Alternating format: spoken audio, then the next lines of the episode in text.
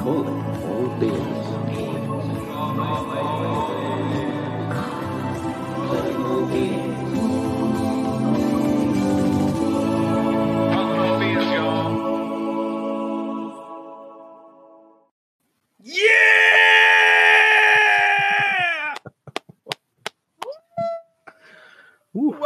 back to Calling All Beings on a beautiful Sunday morning here in Georgia. One of the only one of the places that my co-conspirator has lived.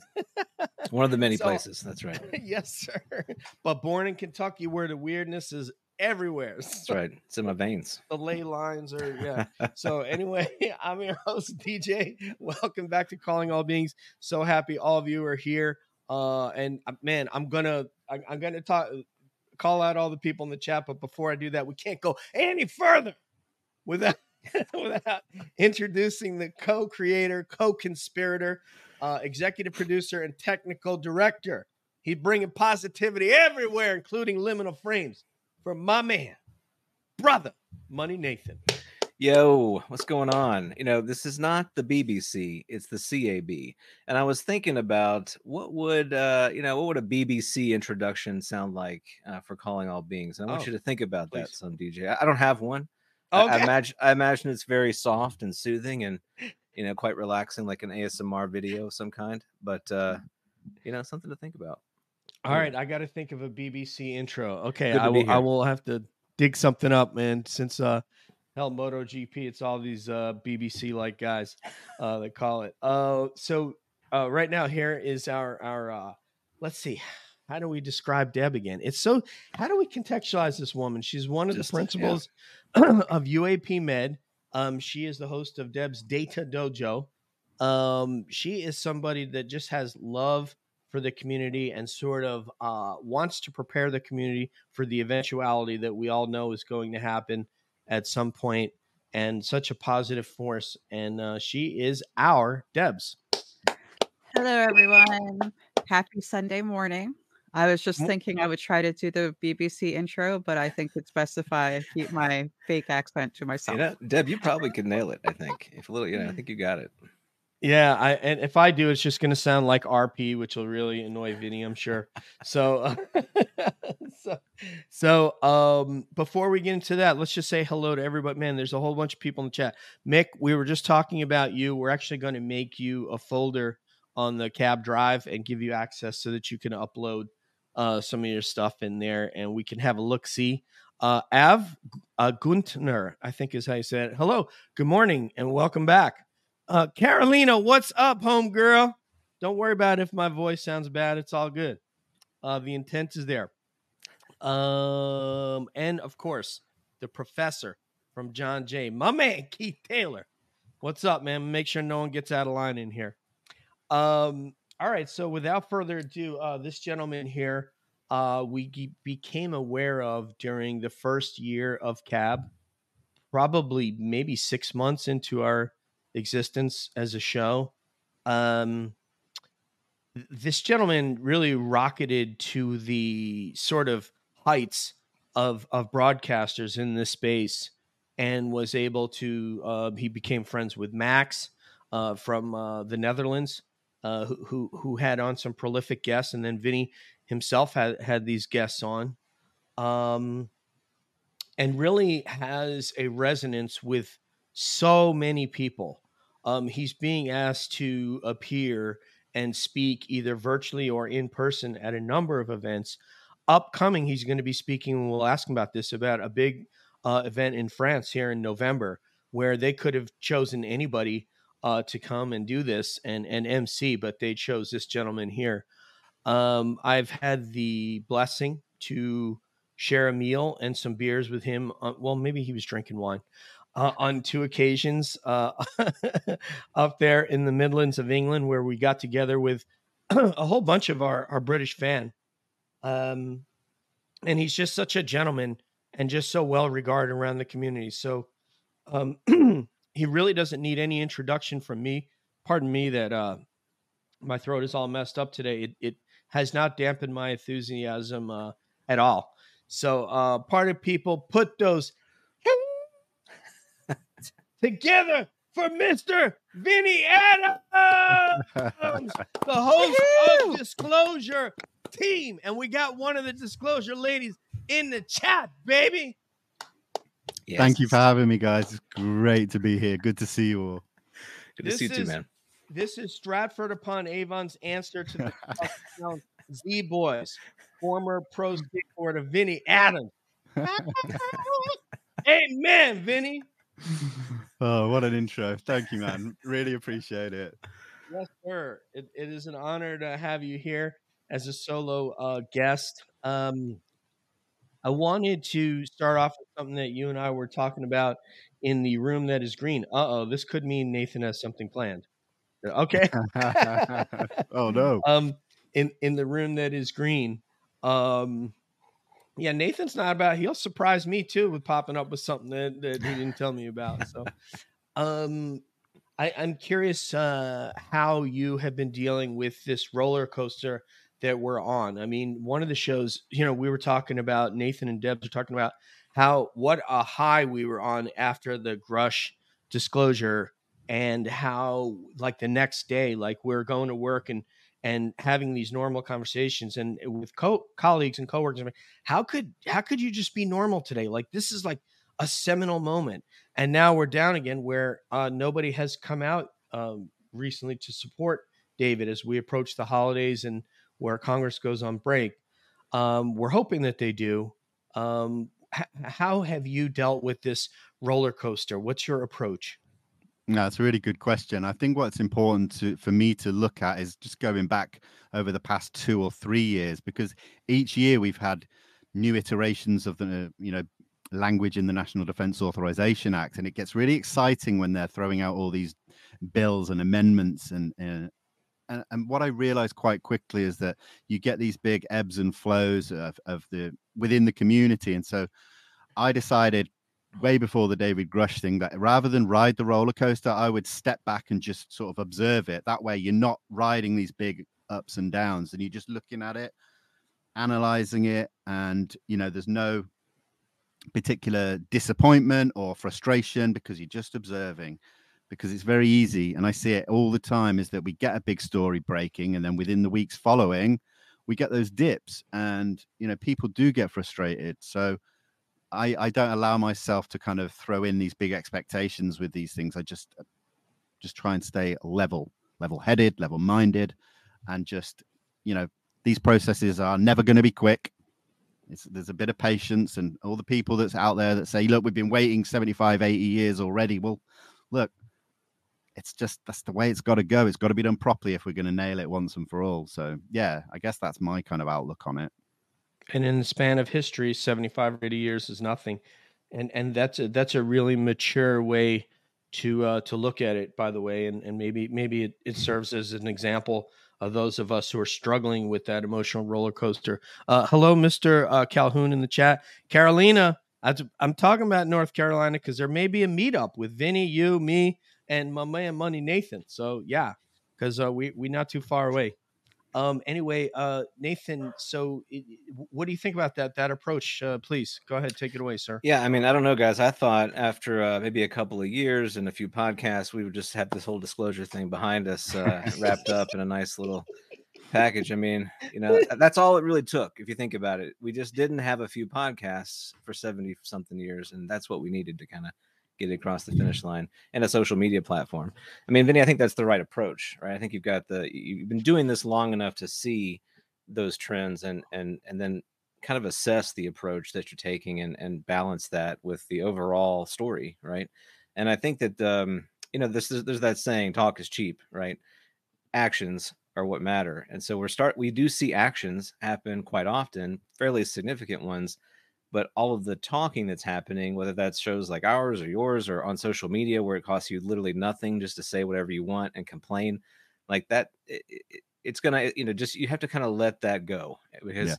you know it it does add to it obviously and we're in kind of this new age of uf- ufology you know and we're, we're we're part of that to some degree but a small part of it you know that the, we're i think trying to create spaces where we can have these conversations. So I wanted to ask you, you know, kind of in that vein, you know, how is it that you look at how how is the evolution of your view changed from from what you started doing the shows that you do and the interviews that you do? How do you look at it now in terms of your contribution to the overall story? Wow, that's a that's a Money. good question as well. money, wow. money, money. I mean, look, there's there's there's multiple kind of avenues that this subject goes down. We have the big sort of main government focus with the, everything that's going on with the NDAA, with Grusch and everything. But you know, I've always been um, a student of history when it comes to this subject, so I'm always looking at other cases and there's other other things to be done. There, there's been a lot of focus here in the last couple of years with me and a few others on trying to get the UK government to talk, just trying to get information on cases through whether it be freedom of information requests or or other alternate routes. So i've always got something going on that side of things as well. You know there's been there's been a big story recently which kind of went under the radar about the Condign report. We've been trying to track down the unredacted version um, and it went to the to the point where we were getting responses from the mod saying that they'd lost it. And this is a a huge report you know that, that was released in 2000 internally and to have something like that lost in the system was just unbelievable a joke. It turns out recently we we were contacted by them they found it um, and then they've re-released the Condign report the exact same redacted version. So we're still in a process of trying to appeal on getting some of the information from that brought out. But this is what i mean there are so many things you can be working on while sitting back and waiting for more to come out on the Grusch story or more or for waiting for the NDAA to be signed to see what happens after that. I don't like to just sit and wait. I feel like there's always things that you can do. Uh, and that that's what wards off the frustration or the boredom or the frust- uh, you know just yeah yeah no totally and and for your show specifically i mean you've had some killer interviews uh, with some amazing guests you know what do you how do you start assessing your own contribution your content as a contribution to to the entire story to disclosure? What, what do you how do you see your picture there? Well i've always said to people that the interviews that i do on my show are conversations that i would have with that person whether we were sat at a pub having a beer at that date. So uh, the questions are relevant to information that's happening at the time. You know it's very easy for people to comment saying you should have asked this, you should have asked that. It's like, well, you know, I'm usually only limited to an hour, two if you're kind of lucky if the guest is, you know, willing to give you that time. Uh, and that's great. I, I wish I could ask everything that everybody wants to hear, but it doesn't work like that, unfortunately. And so that's what I, I've, I've, I've kind of tried to stick with throughout the whole thing is that this is a conversation between two people in a pub uh, about what I want to know at that time, or or maybe cases that I want to know about that may not be as important to a lot of other people, but it's important to me. And so it's not the kind of the way that everyone deals with their shows and their interviews, but that's just something that I find the, the most comfortable and natural way of doing it. Yeah, and we certainly agree, right, DJ? And that's kind of what we're trying to do here too. And I, I'm so glad you mentioned that because it does there's this perception in a way from some people in the community that these shows are almost trying to be more than they actually are and it's partly i think because of the way that our media functions right we we place such a premium on what's happening on the screen that we we tend to equate that with something really really important but in fact what we're doing is just trying to facilitate conversations and because people live all over the place as you know this is just the best way to do that you know to have yeah. a conversation is to and to have it face to face, virtually, uh, or or you know whatever way you can. It's I, I, love that analogy of just kind of that pub conversation because that, that's really the ethos that we try to to bring to our show too. Yeah, absolutely. I mean,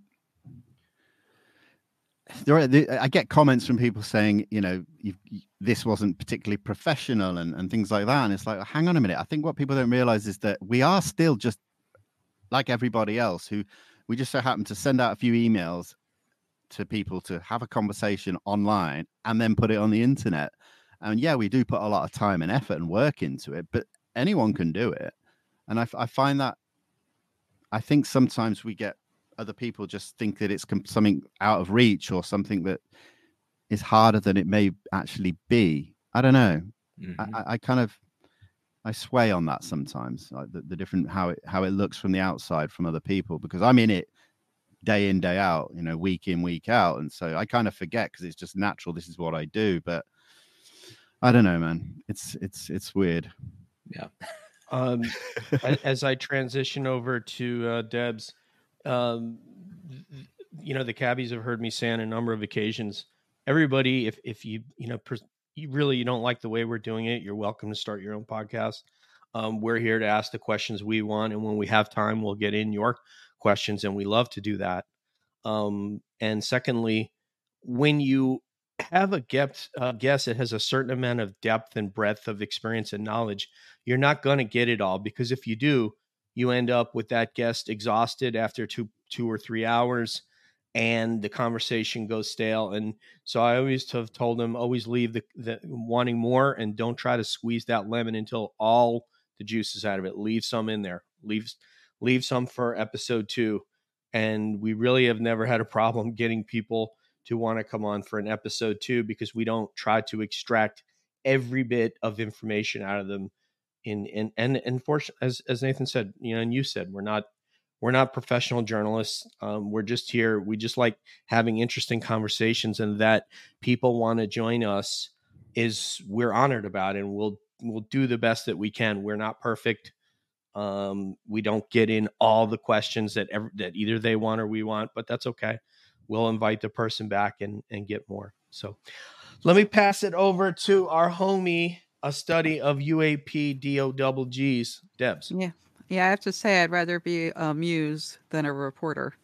so let's get these conversations going. So, um, you and I are reading the same book right now because you have an important interview coming up today inside the U.S. government covert UFO program, initial revelations.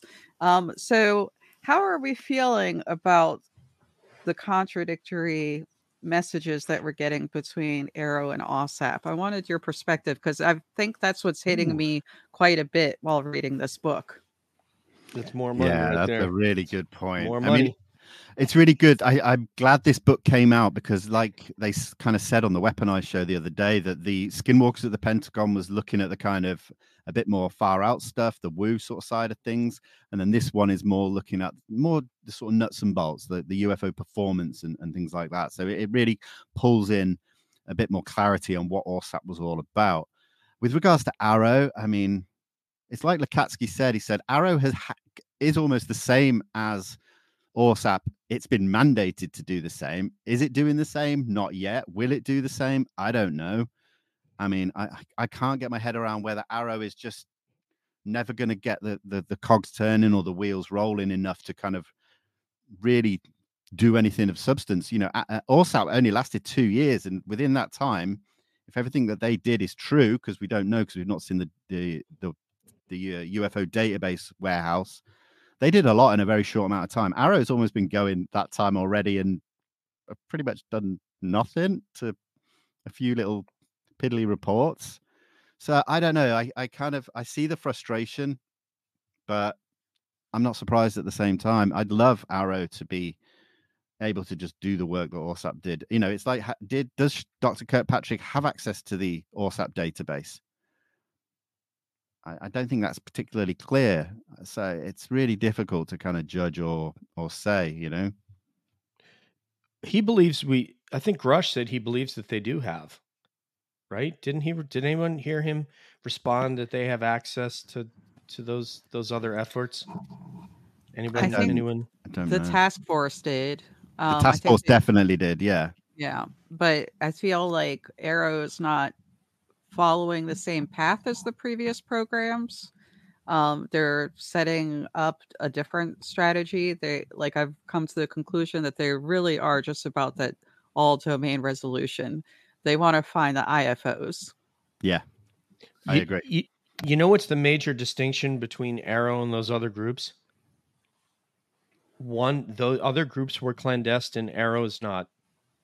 So AARO was conceived to be a public-facing organization that would answer our questions. That would, in theory, right, that would uh, interview, you know, military experiencers, get this uh, data, disseminate what it could, and uh, obviously, it's not doing what we thought or what we wanted it to do. Like I think Deb's talked about how long it took to, to get the website up. It may have been the longest website in development in history.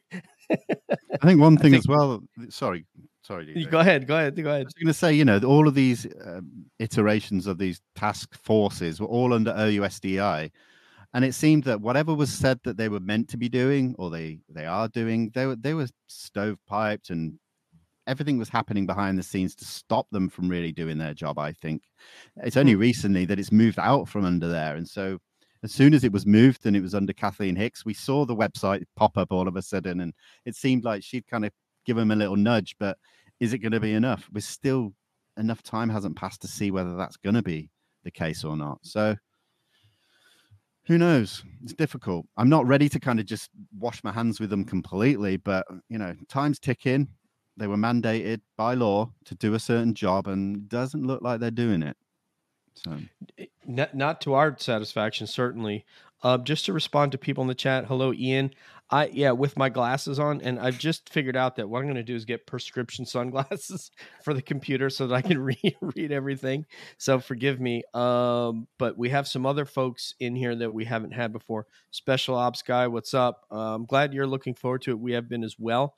Uh, Bob Harkins says, uh, "I've been. Fo- uh, let me see. Put this up on the screen. I've been following the subject uh, since the congressional hearings slash Grusch, but interested forever. Welcome to the party.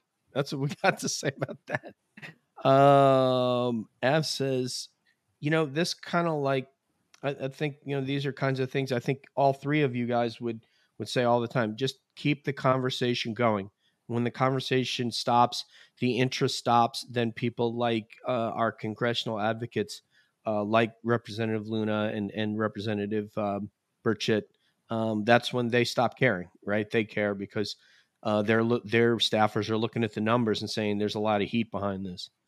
Um, I think that's all we got uh, for now. Uh, let's see, let's see what's said here. This team's got to be the one who can tell us something new. The government thinks that if they say nothing, like we're going to take that answer.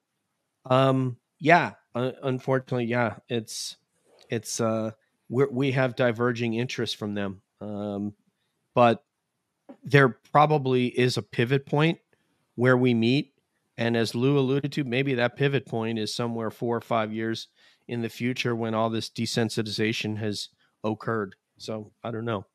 Um, Vinny, w- what I'd like to ask uh, you now, sir, is um, I'm curious about the Vinny before you had your first podcast, before you did your first show, and the Vinny afterward. Do you remember that Vinny? yeah, What was that Vinny up to? I mean, Or I mean, in the grand scheme of my involvement with the UFO subject, it was a good decade of just simply being a researcher, not, not public facing in any way, shape, or form. Uh, a I- decade. Yeah, Wow. yeah, I've just literally sat in front of my computer, just going through declassified documents, not just US documents, but Australia, Brazil, Uh, European countries, and just trying to piece little bits of puzzle the puzzle together. And it was only when the 2017 story hit that I was like, okay, and you know, the big change, let's say, happened uh, that I started thinking maybe I could do more in this subject. But even then, it it took a couple more years for me to really start putting anything out there. And and that's why when I started on like Instagram, it was just putting out little tidbits of information that I found to be credible. Um, and that's I mean that's when it then exploded and just went 100 million miles an hour, and I didn't have time to really stop and think about anything. So there has been a couple of versions of me throughout my my interest in the UFO subject, and that's why I'll always go back to being like to doing research and stuff because that's where I started, and I think it's important, especially like a lot of stuff that happened historically and how we can see real similarities now with not just say objects seen in cases, but just the way that things were handled, whether it be by the government or or even other researchers. So yeah, it's it's it's been a roller coaster. That's one roller coaster I have ridden. So as you you know, as you talk about set, being sat at your computer researching, De- there's heart bubble emojis all around Deb's head because she's like, if somebody's doing like serious research and looking for documents, you just became, uh, she just became a fan of yours. She was already a fan of yours, but I don't know if any of us knew that that that you had a decade of academic research before you got into broadcasting. Uh, I didn't know that, so that's why we have him on, right, Nathan? Uh, That's right. um, so just as, as a follow up to that, so was it that you saw your that the response you were getting on Instagram was significant to the point where you're like people were people saying, "Hey, you need to start doing a podcast," or how how did that transformation? Yeah, so for the first year, I was just like posting stuff, posting stuff. I was, I was, I'd never showed my face or anything like that, uh, and I was, you know, getting a, a reasonably big following, and people have started messaging me a lot saying you should do Instagram lives and things like that, and I was just like cringing inside because I'm like, I've, I've never wanted to be a public facing individual, but I think one night I'd had a couple of glasses of wine, and I thought, you know what, I'll just hit that go live button and, and see what happens. And the response automatically was just like really positive from so many people. And and from there I started doing more Instagram lives and it just became my thing. And it was funny, it was James Iandoli that really kind of was kind of poking me a bit, going, You should do a show, you should do a show. And I'm like, nah, man, like there's enough Yeah. out there and all this and Yeah. and stuff. Um, but I, I guess he prodded me enough times that I thought, you know what, I'll I'll I'll do one. And so, yeah, there you go. I, you know, I, I contacted a few people and did a few, li- uh, and they started off live as well. I thought I'm just going to do them live because I'm used to Instagram live, this live thing, no editing, no nothing like that. So uh, No hair gel. Well, we don't know that. We don't know that there's no hair gel. Vinny, uh, uh, Nathan, Vinny's appeal. Oh, massive, right? Um, I, I love that. Uh, I love that you brought James Iandoli up, the Godfather, the swole father of UFO yes, uh, podcasts. Um, that guy is, uh, you know, that your experience with with James is similar to mine, in fact. Um, and and I was very like kind of blown away, even that he would message me because I've I've been following him on Twitter for quite a while, and uh, you know, just fascinated in the work that he'd been doing with CE5 and that kind of thing. And for him to just send me a message out of the blue and be like, "Hey, like I think I heard you on this. I think it'd be good to get your voice out there more often." I was like, "All right, well maybe we'll we'll, we'll try that." Um, I want to come back to uh, something that you know you and Deb were chatting about, and I think this is something that's important to discuss because you know there is that sense in the community of frustration when it comes to AARO, what they're telling us and what we want them to tell us. You know, like everyone has this sort of their own narrative, right, of what's actually happening. You know, like, and so when they don't see whatever their pet theory is appear in an AARO report, they they get out the pitchforks, you know, and the and the torches, and they're ready to like take the whole place by storm. And I think we need to be very like more mature and honest with ourselves about you know what is going to happen, what will happen, what will it look like. I mean, this is this is part of the problem with the legacy of obfuscation, right? There's just this huge vacuum of information, and in that vacuum, we have a ton of stories and anecdotes and interesting, you know, tidbits of documentation. As you said, ten years you've been looking at documentation. There's there's a ton of material out there. I mean, talk to John Greenewald, talk to, uh, you know, all these folks that have done their own legwork, you know, over the decades to kind of pull out these various documents. There's a lot of material there, a lot of smoke, people would say, uh, but but that smoke doesn't tell a, a like comprehensive story. So you know, in some ways, like we need AARO is like dry and boring as it is, and maybe as frustrating as we as we are with it, that it's not giving us what we think is actually happening. But we have we kind of need a an official framework of investigation and analysis to kind of get us to a place where we can say this is what we've looked at, this is what we can definitively say. But what would you say is the role if you would you want AARO to sort of res, resume exhume in a way these old stories these old experiences these old anecdotes these old documents and and, and just kind of bring them out into the light of day and say well we looked at this we looked at this anecdote that people love to talk about back from the 1970s and this is what we this is how we've analyzed that like what, what do you see in terms of the the reclamation of the lore in the history of ufology versus where we're going into the future with, with that picture Yeah, oh, great question. Um, if you look at again going back to AAWSAP, they had boots on the ground people going out and investigating old cases. They they really uh, they had meetings in Brazil talking about the Colares incidents, you know, and things like that. They talk about the there's a Lakenheath case in the UK that they, that they were looking into. So there's nothing stopping AARO from doing the same. You know, when in my years of digging through documents, there was enough evidence to show that there was strange things happening as far back as the 40s and 50s that had no reasonable explanation. You know, there's only so much a, a research can do, but a, a, an organization funded by the government to look into this subject could do probably do a lot more. And so I think, you know, what's stopping them? Is it the funding? Is it that their focus is too much on one side and not on the other? I don't know, but if if AAWSAP can do it, then and, and if AARO is supposed to be a new iteration, similar version of, of what they were doing, then then do it. Start building back into history. That was something we were crying out for with other groups in the last few years. Is that they were oh they're only looking from the Nimitz case forward and things like that. Well, this is what we need. We need that big overall picture looked at. I think, and I think you know it might not get us to the final answer or the conclusions, but it's gonna it's going to make people who like Dr. Kirkpatrick, who don't come from a UFO background, it might help him get a better understanding or paint a better picture of what this subject really entails. Yeah. Well, and just the, you know, with AAWSAP being willing to look at the weird, right? Mm. Uh, do you think we're going to get to a place where AARO is going to be willing to look at the weird? Because obviously that that's part of this story, right? I mean, I feel like we have to find a way to take that information, those experiences seriously. And if Kirkpatrick is looking at a strange, like psychological experience, like take Matthew Roberts as a great example. Yeah. You know, we would look at his experience and go, oh, that's just, you know, he's having a psychological experience, like just tangential to what he saw on in that in that Nimitz encounter. But taking that more seriously and saying, what if that is in fact part of what's going on? How do we analyze that? How do we bring things that aren't conventionally within our scientific framework into a scientific endeavor analysis.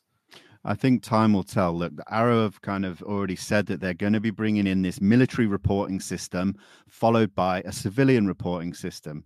Now, if yeah, I think once they start get, getting a bit of uh, mass data in through the civilian reporting system and potentially the military one as well, that it may be that there is an overwhelming amount of high strangeness being reported. What do they do with that? Do they just chuck it in a database, or do they say, "Hey, look, there's an overwhelming amount of uh, high strangeness cases compared to just sightings. Maybe we should start investigating that because it's very clear to see just by looking at the analytics that that's a really important part of this, just as much as just a, a regular nuts and bolts sighting.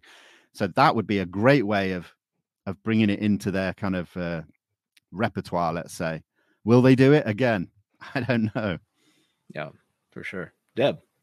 I have to say, I'm not very confident that they will. Um, I, I, I throw that cold that, water, baby. I'm sorry, I don't. I just don't think that they feel that that's part of their mission. Exploration, discovery, none of those things. Like I'm not getting that feeling. I think that's one of the reasons they're partnering up with NASA, because um, NASA at least still has that desire. You know, I think this is a different mission for this group, and I think we're going to have to rely on civilian groups for that exploration. Um, unfortunately, although we all really want that validation from the government, I know we do, but I think that's just not where it's going to come from. So, sorry, I'm getting cynical because of what I'm gathering from research, but um, I wanted to kind of switch gears a little bit. Um, so, Vinny, you know some people, and one of those people recently talked about mid 2024 being a good time for some big drops. What do you think might be going on around mid 2024? Oh man. it could be a number of things to be honest. I've tried to kind of think logically about that and I don't actually know just for the record. I don't know. I do speak to Lue a lot, but it doesn't mean he tells me everything. I mean, look, it could be a number of things. It could be his book. Is it going to be his book drop? when I interviewed him, one of the first interviews I did when his book was first announced, he said that he explained that the reason why he was writing this book was it was a very clever way. You know, he, he was going to write it in such a way that he knew when it went through the DOPSR process that a lot of things would be pulled out of it. But the things that would be left in around those redactions would still paint a very interesting picture. And so we may kind of be able to read between the lines a little bit or get some new names for example of people who might have been involved in this subject. So look it could be that and that could really help the conversation and the direction of the subject. It could be something completely different. He's he's diligently working behind the scenes still with a lot a lot of people in in government in agencies. So your guess is as good as mine at this point. The voice you all are hearing is uh, the host of the wildly popular Disclosure Team from the UK, the Stratford upon Avon's own Vinny Adams. Um, Vinny is going to be having on some big guests. Vinny, please uh, preview for us, uh, just you know, so the audience, everybody that's here, can hear who you've got coming up today. I believe is that correct? It is, yeah. Later on Please. today, in about five and a half hours, I'm going to be sitting down with George Knapp and Colm Kelleher. So I'm looking forward to that. Mhm. Yeah, that's come at the right time. Obviously, with the release of their new book. Um, it's funny because uh, I was I was telling Carolina, I was having a conversation with her. You know, I've been speaking to George for probably about two years about speaking with him on on the show, and he's always we've always got to that point where we're just about to lock in a date and time, and for some reason it just falls apart. And so when the book came out, like whatever last week or whenever it was, I just said, I'm just going to hit George up again and just you know go through the same motions. And funnily enough, he was really positive in that, and he's like, "Oh, we'll have to get Colm on as well." And you know, it finally we got it locked in. I mean, I don't want to jinx it because he might just not forget and not turn up later, but we'll see. We'll see. It's going to be We've all been there, man. We've all we've we we've all been there. Um, no, that that's awesome to hear. I'm I'm wondering if you're going to be bold enough to ask Colm to uh, play up his Irish accent that has since homogenized. we'll see. We'll see. Maybe my Come British on, man. accent will rub off on him and he'll go back to his roots. Yeah, tell him DJ wants to hear it, man. So. All right, uh, just a couple things uh, in the chat here. So let's see. Carolina Garcia says uh, when Kirkpatrick was assigned as director of AARO, he was probably like, "Really? Do I have to?" I don't necessarily think he's thrilled to play the part and would be interested in other projects. I agree wholeheartedly with that sentiment, uh, Carolina. I don't know that that's where he wants to be. Um, he can certainly apply for uh for something else and in and you know he's in the DoD he's a GS civilian he can apply for another gig and and I'm I'm assuming he could get out of there I don't know that they could hold him there um he could apply for his GS position or a GS low you know one step lower anywhere that he wants to so uh but may, you know who knows maybe there are some strings on him that I'm not aware of so um, good point. Let's see. Uh, Bob agrees. Um, let's see. Here's the other one here. Simon Fly. Simon Fly. Oh, look at that with a Pan Am symbol. I dig that. Miss Pan Am. Uh, it's always anonymous sources and things coming soon in the UFO topic. It never changes. Well, um, I would take issue with you there just from the standpoint that David Grusch and we have never had somebody at his level come out and divulge um, that much information and confirm things that we all heard rumored for years, which shocked us. We're like, oh my God, it's true. So uh, I would have to take issue with you there. It's just we haven't had a cavalcade of people coming to say, um, yeah, hey, that's true. Yeah, yeah, yeah, man. Yeah, I, I back that guy up. We've heard that's coming. Uh, and that from that, I do agree with your point because people are going to Mm. come and back rush up. Meanwhile, this guy's without uh, a government job and is no longer a major in the U.S. Air Force Reserves as a result of his uh, courageous decision. Um, very, very courageous. Hey, Mark E.O. Boyle, how are you? One of our British brothers. Hi, Mark, the the artisan craftsman. Um, okay, so it's back to me, Vin. Uh, I, uh, you know, I- really think that, um, you know, when they start asking about sensors, like they're like, okay, we need sensors that are tuned to a certain level that is going to enable us to detect these craft. And it leads me down the road that they're looking to get some money. Um, and where would where are those sensors going to be mounted? I mean, what are you going to refit um, U.S. Navy, U.S. Marine Corps, U.S. Air Force, and Army aircraft with these specially tuned sensors? So I'm really at a little bit of a loss. Are you going to mount these in in DC somewhere and point them at the sky? Like, uh, um, it's it's very unclear what they're looking for, but it it doesn't lead me towards that boots in the ground approach that you and Debs were talking about relative to AAWSAP, which was really centered around a lot of just, I assume, a lot of what those prior groups was a lot of travel budget, uh, Mm. traveling out to sites, interviewing people, and then bringing people to DC, but not necessarily buying hardware, specially tuned hardware um, from some company that makes sensors like L3 or Raytheon uh, that's tuned to detect UAP when they're already detecting them with the sensors that we have now, like the uh, WESCAM L3 type products. So I, I, I'm curious, what's your thought? Does that seem like a money play to you, or what do you get from that when you read that in the report? And also the um, also if you can just reflect on the contradictory statements that uh, contained therein. Yeah, it's it's it's been quite vague as to how they're actually going to achieve this. You know, if let's say they do have the budget, are they going to be working in collaboration with you know military branches and agencies to actually mount these sensor systems, whether they be ground based on on you know in the sky, or are they going to be space based, looking looking for this stuff? You know, we we've taught we've heard inklings here and there that objects have been spotted on space-based systems um, but they're not tuned to the right frequency to actually focus on that kind of stuff like you mentioned but i don't know it's a great question it's a really good question i, I- don't know where, Yeah. where that's going to go it's not going to be cheap and they've, they've had budget budgeting issues we know because Gillibrand's been on top of that a lot the, earlier on this year really complaining about the the lack of you know funding and things being left out of the you know the bill and stuff like. I, I don't know. I wish I, I wish I could answer that in a better way. It sounds good, doesn't it? You know, to think that they're going to have dedicated sensor systems, state of the art, just looking for UAP. Great, but again, it points back to AARO being a really nuts and bolts focused group, not looking at the sort of same things that AAWSAP were looking at, which is I think is probably where we're more likely to get get further. They must, you know, they must be, as you said, they must be thinking of a ground based or space based application because, from the standpoint of what I know about um, them fitting aircraft, I can't imagine fitting a sensor to an aircraft and all that entails and all the drag that you incurred that it now has to uh, fight against when it's flying when you mount a new sensor on there that's specially tuned for UFOs as if they're going to be out there uh, looking for the phenomenon. That's not their mission set.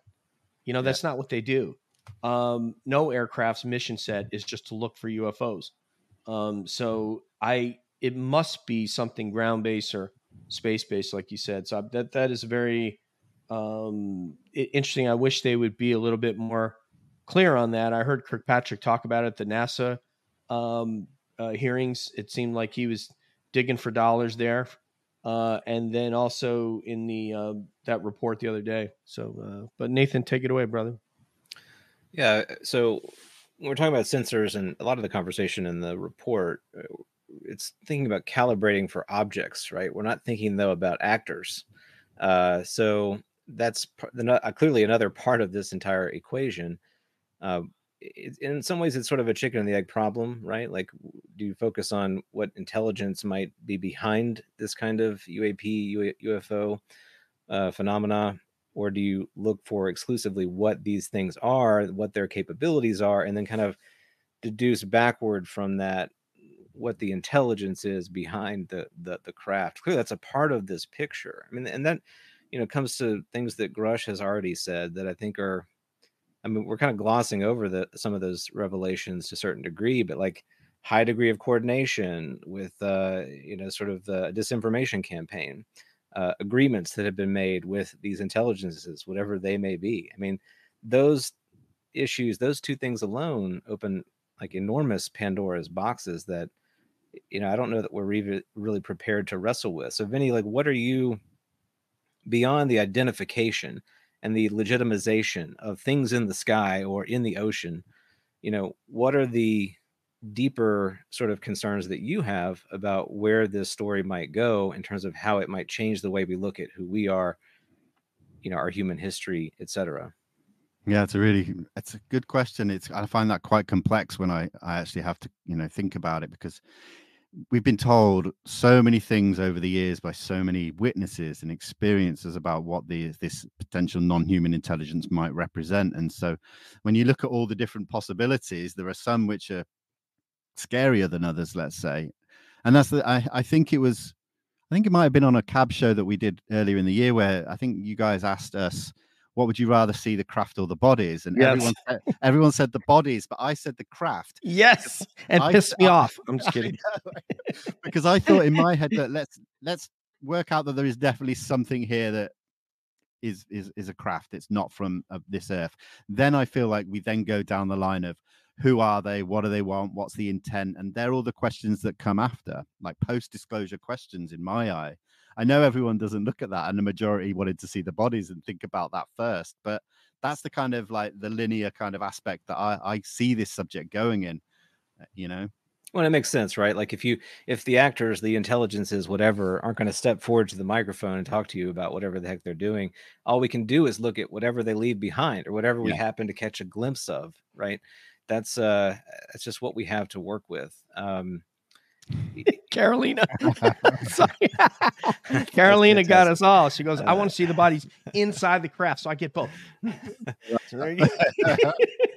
You know and i think i think that that desire to see the bodies it it comes back to what i said earlier that that many of us have a preconceived narrative about what is actually behind these things right and i i i, I certainly believe that there are intelligences here at work that are non-human or non-conventionally human but i'm also open to the possibility that man maybe some state actors have done some crazy things but that doesn't really explain that some of the crazy things we've seen over the many many decades. I have a hard time believing you know china or russia cracked you know what appears to be anti-gravity technology you know decades ago. Um but but maybe we can entertain that for just a second because i think it's it's worth our time to be to play the devil's advocate to some degree right? So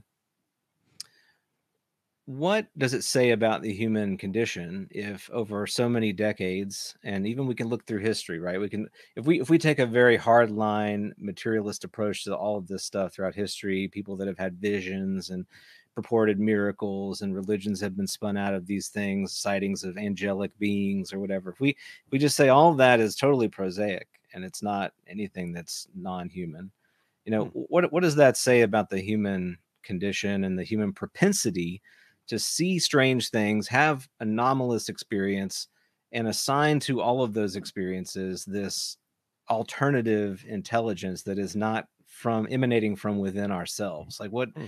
have you have you thought about that? And in other words, it's sort of like uh, not, not to point a finger at Deb here. I'm just I'm, I'm playing with you, Deb, but it's the cold water assessment of the entire thing. Like, what if one day we just kind of realize, you know what? It's all it's all been in our brains this entire time.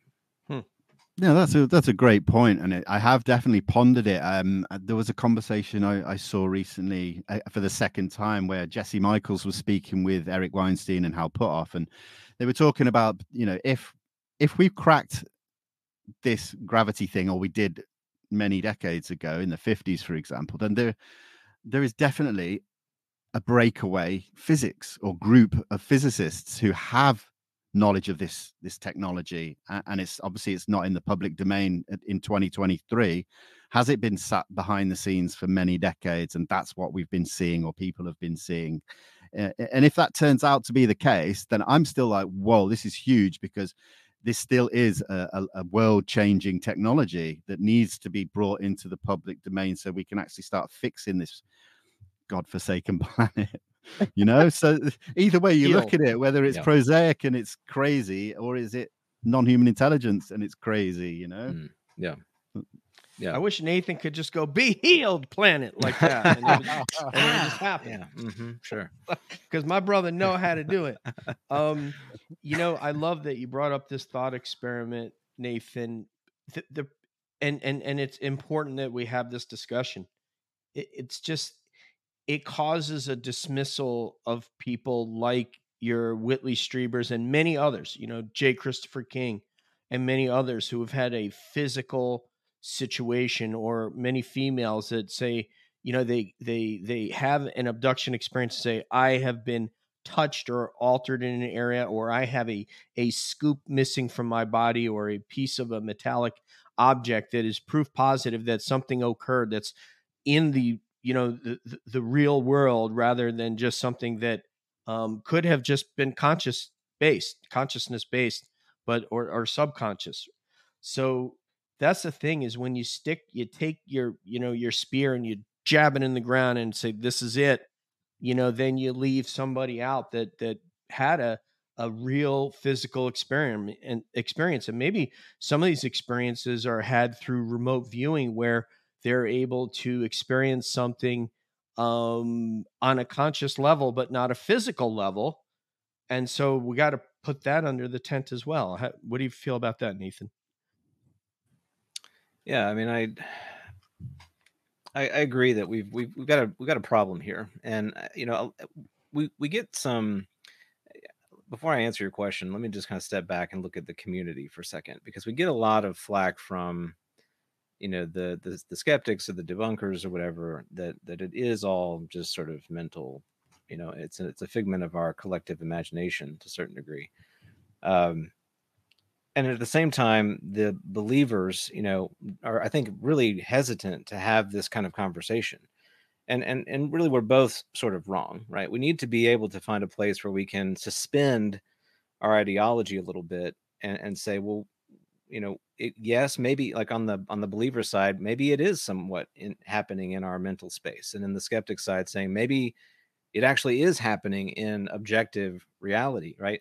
Why, why can't we have a little bit of our suspension like at play and, and sort of think through the implications of of one or the other from both sides. I think everybody needs to be able to do that. Like it, whatever your perspective is, and you know, I think I'm look. I have a show on UFOs. I think you know what my perspective is. Whatever your perspective is, you need to be able to, in a healthy way, think about the counter argument to to your position because that it's important. Because one day, whether you like it or not, maybe you won't get it at all. We're going to get more information and are you going to be prepared for whatever that information is what if it's contradictory to some of your your most you know fervently long held beliefs. I mean how are you going to deal with that? You're going to have your own we talk about ontological shock as if we've got yep. some sort of like medal we earned because we thought about ufos well geez we're going to have ontological shock of a different kind if we find out that some of this stuff in fact was you know just a figment of the imagination or human technology this whole time or you know whatever it is. So I, I think we just everybody needs to be a little bit more charitable honest okay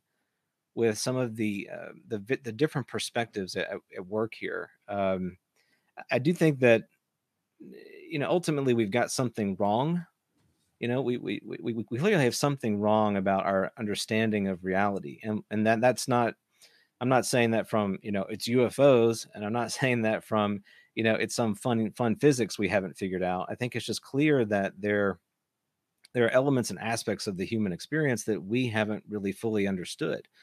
And and that that ultimately is where some of this is going, right? We, we we've got to um, I agree kind of Vinny with your main point that the bodies in, in many ways precede I mean, sorry, the, the craft precede the bodies. You know, the, the objects precede the, the intelligence, and we have to. It's going to be this sort of natural progression of discovery that, that, in a way, has to happen for everyone to be able to kind of reframe our perspective on on reality, right? Because because we are at that juncture, right? I think I think that that's funny too. And I, I know I'm, I'm, going on a little bit of tangent here, but enjoy. But just one, one one second. I think it's funny here because we we many of us even the people who are the most ardent you know materialists scientists whatever can have a perspective that that basically boils down to this uh, we've cracked the way to understand reality and we're just going to incrementally figure that out as we go like we, we you know the, the the the rubric that we've figured out in the enlightenment is like basically the the master key and we're just going to keep working that key in all these different locks and eventually we're going to figure out reality. Well guys what if we've got the wrong freaking key? You know? I mean look I, i'm just i hate to break it to everyone but like we look down our noses at history. We we look at i mean think of every great empire on this planet and the the the, the pinnacle of their achievements we look at we we look down our noses at those people because they didn't understand reality like we understand it with this you know fancy key that we discovered well, I hate to break it to folks, but generations from now, people will look down their noses at what we're doing and how we look at yeah. the world and what things we've said are the ways to understand reality. And they're going to say, man, these people had no freaking clue.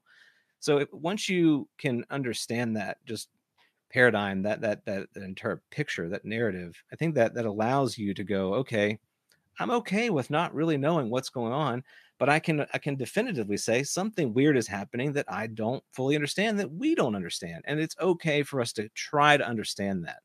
And that, that that's really my main argument. Let's try to understand reality in a better, more fulsome way than we had before. And in order to do that, I've got to take some of these things seriously. I've got to take some of these sightings and experiences and stories seriously. You know, some of them may be junk, but I still have to like look at them and go, wow, yeah, maybe there is something to this, as uncomfortable as that makes me feel, right? Sorry, I'm done. I'm off my my high horse. No, uh, Nathan, I like that analogy. The you know the New York building super with all the you know they've got that ring and there's like 70 keys. He may have the wrong key, right? I, that could be what's going on. But Deb, you know, and we'll get Dave Smethers' question in here uh, next because it, it must have took him 30 minutes to write these two questions and, and they're very so we'll have to get those at Vinny. But Deb's, it seems like what Nathan's talking about is if you formed your view into an egg and that egg falls and it's going to crack and break and then you'll be all over the floor. Whereas if you remain malleable, like sort of un, unkilned clay, you know, you can drop on the floor and just take sort of a different form. Yeah, so my background is psychology. So Is I'm it? always yeah, yeah, it is. Okay, So awesome. um of course I'm always thinking about things in terms of psychology in addition to um what you know people are seeing and um some people are calling it belief. You know, I don't want to call it belief. I feel like it's more like knowing. But the thing that people forget is that psychology is actually um, fairly new. It's not a very old study. Um, we're learning a lot still. We're still trying to understand what the brain does and what it receives. Um, so it's very malleable. So everything is from that framework that's very malleable. And all the time, actually, people are learning new things about the brain and what it's capable of and what it's capable of receiving. Um, so I think, you know, we have to be open minded, no pun intended, um, when we're, we're talking about the human experience. And um, people in psychology are debating that all the time. Um, so I think it's okay to be in the middle with this and to be able to think about, well, this is what happens when someone's having a hallucination. However, I can rule that out because there's physical evidence. You know, we have to be able to be in the middle and think about both sides of it. I agree a hundred percent. And I also want to thank uh, Nathan. I'd like to just uh, let me put this up there.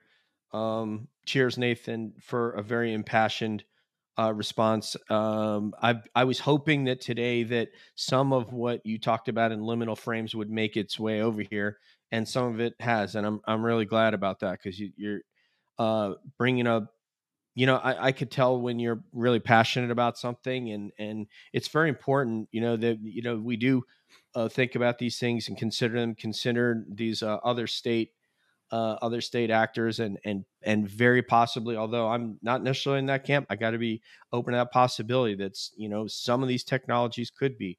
Um, i dropped it on cab that um, uh, um, on the cab chat that 160,000 years of modern humanity, and we've only um, conquered powered flight 120 years ago.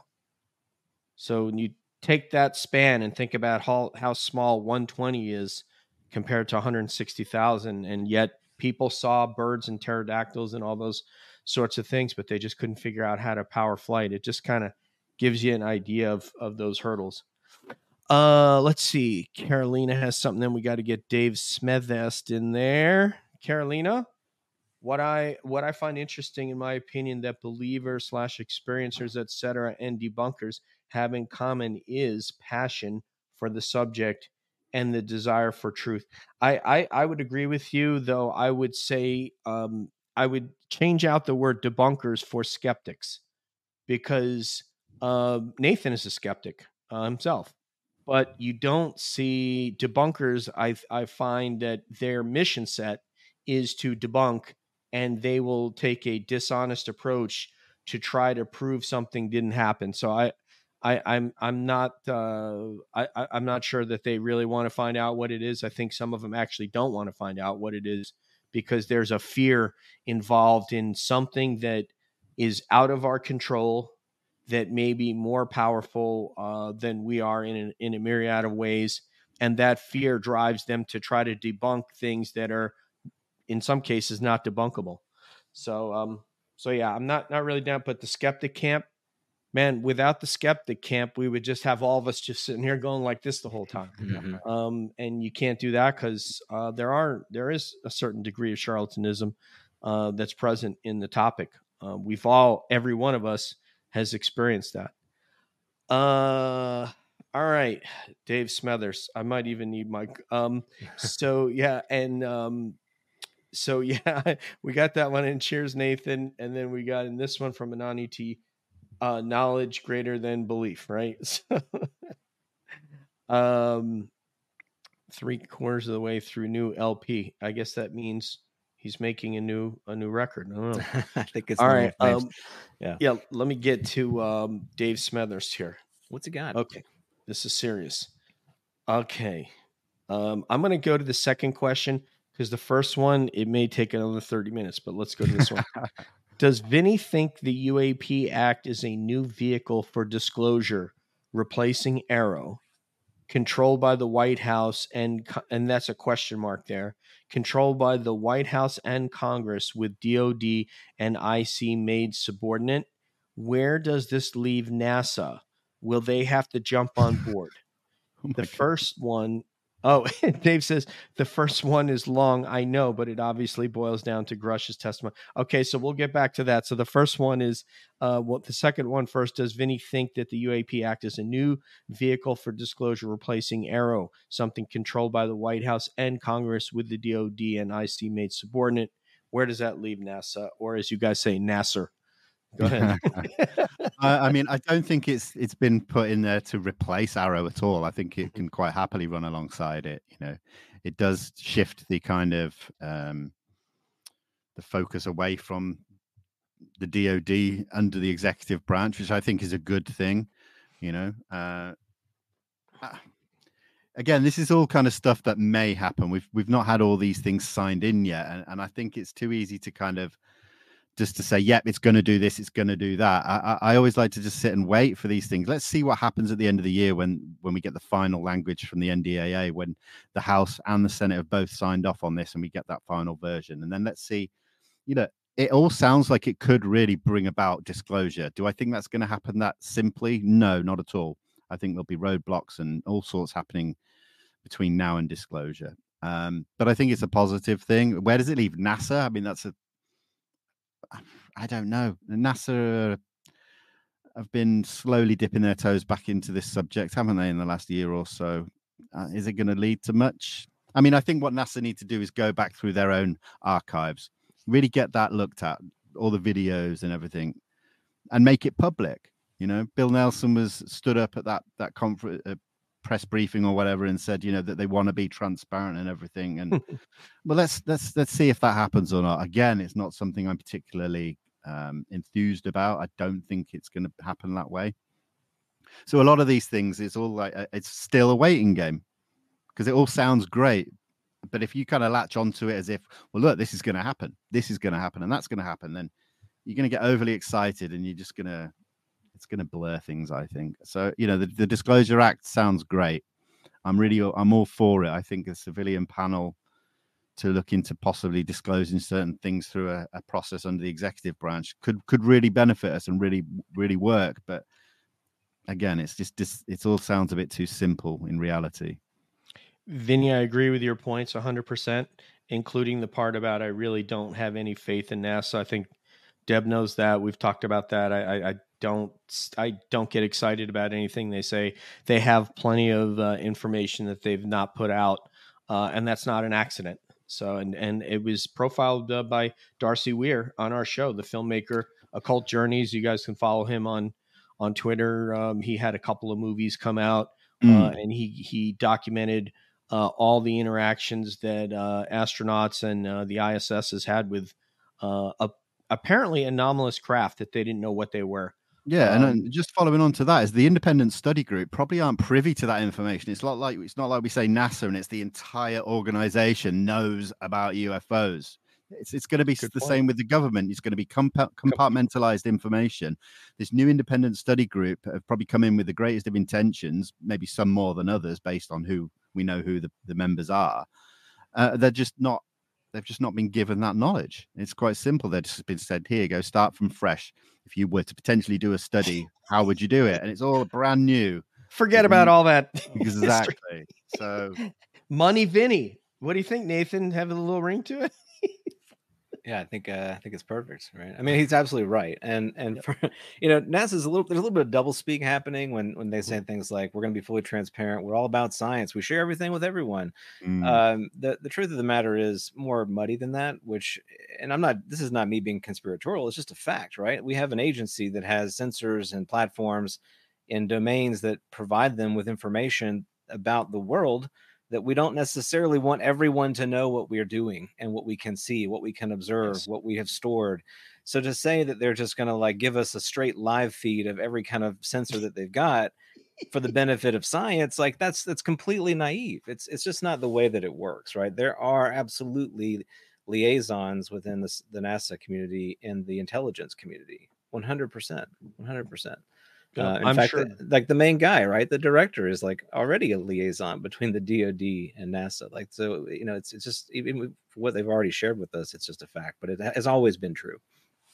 Yeah, and and I think uh, uh, Grusch would tell you that he's probably seen DoD uh, feeds from satellites that probably have very clear uh, imagery and and full motion video of of UAP. Probably a number of them. Um, I have no doubt. So it's just that it's uh, as Vinnie said, uh, compartmentalized. Uh, I want to read Dave's other question here, and what we'll do with this one is we'll start with Vinnie, and then we'll just go around the table. We'll go to Nathan and and Debs with this one. It's it's kind of long, but it's it's basically about Grusch's testimony, and it is as follows. Um, I think David Grusch's testimony account verified as it is a pivotal moment in the field and tells us a number of things are real. And then he put equal sign, and then there's there's a bunch of um, um, a bunch of bulleted points here. NHI. So reacting to these points uh, that he that he brought up that he derived as a re- uh, after listening to Grusch's testimony. Uh, bullet point one: NHI are real. We have known this for at least seventy-five to ninety years. We have NHI craft. We have NHI bodies. We have legacy and other reverse engineering programs and a linked government framework. We have tried to trap them. We have attacked them. They have acted malevolently toward us. We have communicated with them. There is an arms race between major powers on reverse engineering tech. There has been a massive cover up within the government, excluding Congress. Military allies know this and participate in cover up there has been a massive public disinformation campaign. Also, could mean we have been too conservative in the testimony of witnesses, insiders, and much of this is true. So the question is what do we know? What else do we think may be true? Is this not a massive change in how we approach the subject and the caveats we make? What is the duty of UAP researchers now in terms of lines they should take and messages they give? Surely it's not business as usual. And i.e., we don't know anything, unquote. So those are that is all quote from Dave. That is a lot. Uh, but I guess if we were to distill that down, you could just say, do you agree with what those bullet points that we got out of of it? And then you could just talk about the responsibility of of uh, broadcasters and researchers or, or folks like us. yeah, Um, ahead, uh, please. it's uh, it's I, I see where he's coming from. I see where the question's going, and I think it boils down for me personally to let Grusch has made some big claims, and we only need to, uh, one of them, maybe two of them, to be proven to us, the public, for disclosure to happen. If he can prove that yes, we have craft that we've had in legacy programs reverse engineered for years, and there's bodies involved, there you go. That's disclosure. Now, the problem is we don't have that proof. Grusch has, eh, we know that he's spoken to over 40 witnesses, some working in the program. He's provided this proof to Congress, to the Inspector General. That's all great. Now we need some kind of movement where it starts coming out to us publicly, or we need to see more whistleblowers coming forward. So I think it is business as usual for for me personally as a researcher. I'm just going to keep going as I have been and maybe working a little bit harder and trying to hone in on more things that relate to those sort of uh, claims that he's made. So looking back in historical documents where it it could be that it's related to legacy programs or or or crashes and things that could be a good a good area to focus on. But it's certainly not going to make me turn around and go, look, it's true now because Grusch said this. I'm not going to go that far yet because I, I, I can't. I can't do that. Right. I think it's disingenuous to say that. Yeah, as exciting as it is, and it's what we've been wanting for so long, is for somebody from the inside to come out and say all these things. But it's not enough for me personally. So I'm gonna I'm gonna keep going as I am. It is business as usual for me. So I might not be what Smethers wanted to hear. So, sorry, Dave, but that's just the way it is. No, that's that. It's not. He's not wanting to hear. He wants to hear your opinion, and you Mm. gave your opinion. Yeah, yeah, that's great. That's what we want.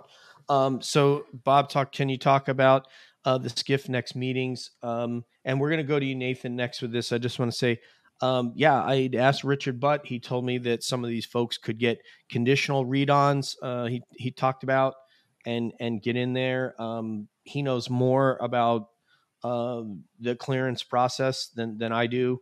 Um, he has access to the DISS system, so I, I'll Yeah. take his word for it. So um, I the think that's question will interesting be, as well.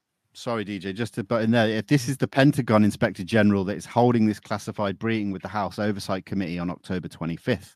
Mhm. So we know that Grusch went to the Pentagon IG first, like a few years ago. I don't know what information he gave them that is any different to what he gave to the ICIG because he'd done a lot more work in Sure. that time. So that that's where I start thinking: Does the Pentagon IG have the same information as the ICIG and Congress? So I don't know, and I don't know Well- who from the House Oversight Committee is going to be there. I think this is still what we wanted. This is where the, the evidence is getting shown to people, but to what level, to what degree? I guess we'll find out from people like Luna and and that. the end Lunar. of October. Yeah, Is that L U N A R? I'm just kidding. just L- so uh so the thing is is that um i was i think we were all told that he did make a um uh, a submission to the the um DODIG before the ICIG. However, um, if those people are read into that information, the only negative part about that, um, Bob, is that now that if they're privy to that classified, they can't just come out in open source and tell us about it because then they would be subject to uh, the same confinement, fines, and everything else that Grusch would be if he divulged that information, or any of us who have a clearance. You would you would you'd be under that same thing. Uh, as far as Simon Fly, I want to say that um, okay, Grusch isn't a whistleblower uh, in the true sense. Actually, um, he is, and you're what you said. It's not his uh, responsibility to provide uh, proof. Um, that's not something that he can legally do. He is telling Congress so that Congress can go in, uh, get inside those programs, and reveal it in a legal way. It's not up to him to go to jail and uh, to reveal that information publicly, which is what would happen if he or Lue Elizondo or any of these folks would just say, "Hey, I'm going to come out and tell you." The next thing would happen is they would be uh, contacted by the Justice Department, and um, that's not their responsibility. So you just have to understand how the chain of events goes. And I Uh, think and when it comes to the semantics of is he a whistleblower eh, or not, is you. look one thing we do know is that he followed the whistleblower process as laid out in the NDA right. for 2023. So call him a whistleblower, call him whatever you want. He's following a whistleblower process, and and and, and that's still process is still going on. So for him to just suddenly dump it, that information out publicly, I mean, he's never going to do that. That, that makes He's no going to go to jail. yeah, exactly. Who So- here would go to jail to give this information? That's what people need to understand. And if you think that he's not a whistleblower, then you have to understand what the definition of whistleblower is because he followed that act to the letter. And that's why he's not in jail right now and he's able to do podcasts with Jesse Michaels. Uh, Nathan, so about what um, Da- uh, Dave Smethers' question. Did you did you get all of those things out of it? Um, you know, what was your your takeaway from that? And then you know, in terms of responsibility. Yeah, first of all, I think we're gonna have to rate limit Dave Smethers on the uh, on the word count. Dave, Uh, word, yeah. as much as I We're love edit- Dave Smethers, uh, buddy, we gotta gotta make it a little more brief. But no, I mean th- those are the takeaways. I think he summed it up very well in terms of the claims that have been made. I, you know, I, I, I agree with Simon, although I often don't, but I agree with Simon uh, in his perspective here that we do need evidence. I mean, that's Mm. echoing what what Vinnie said. We need the hard proof, and We do, but it's not it's not Grusch's responsibility. I, am not even I'm not That's making a comment on that. That's not that's not that's not related to this. It's just we do need evidence. We need we need Yeah. actually hard evidence and proof uh, of the claims that he's made. And I agree, that's not his responsibility. Uh. He's he's passing that on to the people who can get that. Yes. Uh, related to the SCIF piece of it, uh, you know, we're gonna. I'm just I hate to break it to folks. We're gonna be continually frustrated by this process because it, and this is because of the high degree of compartmentalization and and uh, classification. This is uh, something that Congress has bemoaned now for the last several years. Uh, you know, think even back to 9 11, the high degree of classification and compartmentalization within the intelligence community prevents us sometimes from being able to share information with, you know, interagency, even intra agency sometimes. And that prevents us from actually taking action that needs to be taken. And, and that's why many have said we, we've got an overclassification problem, right? I want to set that sort of table really quickly here before we go mm-hmm. into the SCIF conversation because once they get into the SCIF it's not the DODIG or the ICIG you're just going to be like well here's everything David Grusch told me well they can't do that and they can't do that because these congress people don't have the necessary read-ons to, to even see some of those pieces of information. They can get a high level summary they can get uh, i mean just just think back to the recent letter the ICIG wrote like it was very just like you know like i don't there's no uh, he left out there's no investigation happening whatever like he everything is very again compartmentalized classified and i think we're going to see you know some more dad gummits from tim burchett you know he's got they're, they're hiding the truth from us dad gummit you know he's going to be do- doing more of that because that's the that's just the way this works right until we can get the right people with the right clearances together and even then like you said dj that doesn't mean we're going to hear about it like more Mm. people are going to hear about it and and this is something that I've talked about on on liminal frames. You know, Darren and I have talked about this that who's going and Danny Sheehan talked about this too. I know Vinnie, you talked to him recently, but you know there are people who are going to get more information, right? That, that, and people are getting more information. That that is just a fact. More people now have information than have ever had it before. Rubio. Yeah, but all of these people who have this information have a responsibility. We we elected them and gave them this responsibility. We we said we need you to be a, a- an adult in a way for like all of us because we don't have the time. I got to go to work. I got to pay the bills. I got to take the kids to school. I need you to worry about that stuff because I don't got the bandwidth for it. And I need you to make responsible decisions on the information that you're given, knowing that you have the lives of many millions of people, some would say billions of people at, at stake here. So, you know, they're going to be getting this information, have to decide what the heck to do with it. You know, I mean, is it the right thing to release all of this? They're going to be weighing that, I think, very carefully. And I'm not even talking about aliens. I'm just talking about like what are some national security secrets that they, you know, may or may not want to share with the world. You know, you tell your friends, you tell your enemy, right? Uh, They have to take that very seriously. And I'm sorry, I hate it. I hate it. I get the frustration. You know, I get that, you know, they should tell everybody, I'm a human. I have a right to know this stuff. Yeah, bro, I get it, man. I get it. We all want that. But I live in reality, and the reality I live in says that there are millions of people who occupy this space with me, and they have responsibilities and they have, you know, things that they have to do. We all have to be safe together in a society. And if I'm looking at, you know, revelations of information that could cause an adversary to do something nefarious to us, put us at risk, or if I'm looking at an information that could cause like a tectonic shift in the way we look at our reality, man, I'm going to be pretty careful about that. I'm going to be super careful about how I say it and reveal it to a wider audience. And that's just, I mean, look, that's just a fact. Um, now, I'll say the one last thing before I pass it off to Deb. I do want to get her thoughts on this. We we cannot um, we cannot exclude what other actors are going to do. And and here's you know here's basically what we have. You know we, we have um, think about it like prospecting. You know, I don't know if you ever like done that that kind of gem mining where you go get a bucket of sand or whatever, you dump it onto a sieve and you just shake it, and you sometimes you find some some cool rocks in there. The rocks are in the sand, right? They're not coming out of the sand on their own. Okay. So you can either sift them out through these like nicely constructed things that you hold and the, and you sift out the sand and you've got the rocks, right? You find them. This the, in this case, these sifts, the, these sieves are these like formal processes that we've instituted around information. We apply the process, do a little thing, and sometimes little things come out of it, and we go, "Oh, look at that! It's beautiful." But you can't exclude the one guy with a pickaxe out there who's just swinging wildly at this chunk of rock. And all of a sudden he strikes freaking gold and he's like, Hey guys, I found this giant piece of gold. And then what happens? Like you got a, a mad rush of people coming in trying to find out more.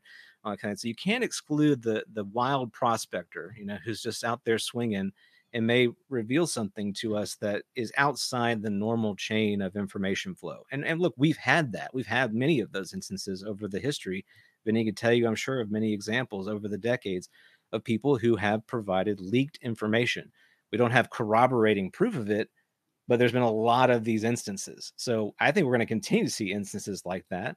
And we're going to continue to be frustrated until we have a formal mechanism of making some of this more clear in a public facing, objectively like verified way. Otherwise, people are always going to be like, "I need the proof." There's not, not doesn't satisfy my standard of proof. I need to put my hand on the craft, and I need to shake the hand of the being. Like until I can do that, I don't believe you. I want to say that is the most comprehensive framing of this entire thing, Nathan. so let me just. Sorry, I don't know what that was in my drink this morning, guys, but I just I it's it's early and I'm just kind of going crazy. So sorry about that. That was that was wonderful. That was sober and mature way to lay this out. You talked about the the clearances. You talked about how uh, how even if they get read in, we're still not going to get that because then they're going to be they're going to have to sign an NDA not to disclose that. And that's going to be part of their their read on is going to be signing that before they even get in the SCIF to hear the information. So it's it's very frustrating and it's not uh, doesn't make us feel good, but that's it's the way it is um, for a number of reasons. I mean, just look at Jack Jack Teixeira divulging uh, information on Discord and um, Twitch uh, and other uh, 4 4chan and so forth, where he was telling about what the capabilities and and uh, ammunition levels of the uh, Ukrainians. Uh, that was that was very nice for the Russians to to find that out. So yeah, so that that's what it's all about. Um, Debs, please uh, give us your perspective on the testimony uh, responsibility, and and even if you want to react to what Nathan just said. I have so much to say. Yes, okay. ma'am. Please, First the floor of all, yours. Lacatski just put in a book that we have found a UFO and gone inside of it. And he also emphasized that that was about all he could say because of national security, even to the point where he would not speak to a congressperson unless it was perhaps subpoena. Subpoenaed. Mm-hmm. Yeah. So, um, yes, that that's been touched on. It's been revealed. It's not just Grusch coming out and talking about it. In fact, I think my responsibility is to remind people that historically, many people have come out and spoken about it, and people keep forgetting that. They like to put um, a spotlight on the most recent person, but it has been said over and over and over. And I actually did some research, and we certainly have a foreign materials exploitation program that would certainly be connected to our allies. Um, we obviously are interested in catching whatever we can about technology from other countries, um, and that's included in our NDAA for the UAPs as well. Um, this is not new everyone the pieces all fit together. Um this the disclosure has happened in that sense. What's mm-hmm. missing is people want to know about the why and the who and those are the two pieces that people really legitimately still want to know. So um i also want to point out the person with the pickaxe may not be from the united states other Ooh. countries are very serious about this. Mexico's yep. getting more and more serious about it. Um, they're having another hearing um, especially because I think some people in Mexico were not pleased about some of the antics that happened last time, but they're Mhm. still very serious about this topic. Brazil has had some serious incidents of UAPs and they continue to be involved, and Japan is stepping up. So that pickaxe may not be in the hands of the United States for much longer. Yeah, well said. Uh, one more thing I want to add to that: we could have an earthquake, right? Uh, reality itself could shift, and these these you know secrets could be revealed. And in here, I'm talking about if there is in fact an intelligence at work, maybe they're part of that you know process. You know, what what if they do something? So Yeah, man, it's uh, it's it's very complex, but uh, I think we're having great discussions. We're tackling it from all angles, um, and getting a, a lot of different perspectives on it. And I think that's kind of what we set out to do. Uh, if si- if Simon is still there, forgive me. It didn't. I didn't want it to seem like I was I was attacking to you. I was trying to frame it uh, frame it up, but Nathan did a much better job of of doing that. Simon Fly than than I did it. it I, it's just um, I think uh, a, a lot of people just don't understand the process and what happened and how it happened and who's responsible for what. And I I need to be sensitive to that. Um, I understand what happened, um, but not everybody does, and um, that's what we're here to do is to share that information with you to the extent that we know it, or we'll just say, hey, we don't know it, but you know maybe it could be this and throw some ideas out there and and and do it in a positive way. So uh I think we've come to a close, uh, but let's let's get um, what is my face? Let's get this is what people want to see right here. They want to see Vincenzo. So Vincenzo, um, let's get some uh, final thoughts from you before we go to cabby goodbyes, and then at the end of those thoughts, if you could also talk about where everybody can find you and talk about today's show that we're going to be tuning into in you know three and a half or four hours, whatever we're at now. Uh, yeah, I mean, I mean, I guess all I really have to say is that, like I said earlier, I'm just going to continue doing what I'm, what I've been doing. Um, and you know, everyone around us, I see it in the community. I see the frustrations. I see it on both sides, and I don't get involved when the, you know, the line is crossed and it becomes personal. I, I respect differences of opinion like that. Um, and so I'm, yeah, I'm just going to keep talking to people. I'm going to st- still keep going to events uh, and spreading this conversation. And I just want to be involved in it as much as I can to to push things forward in a positive way. You know, I'm doing a conference in a couple of weeks in Paris where we're trying to get the conversation to become acceptable here in Europe and the UK. And so that that's I think that's a really positive thing. You know, I'm taught I'm in I'm working with a group that's sort of starting off a charity here in the UK to help people have the conversation, whether they are witnesses, experiences, or just people curious about the subject. I think it's all about reducing the stigma as well as kind of trying to actually get to the the the, the truth of the entire subject. So yeah, that's kind of how I see things going forward for me. And obviously we keep our eye on the progress being made within the the subject when it comes to the government and things like that. It, it's it's yeah, so many things to sort of focus on for me, and I'm going to keep going with all of them.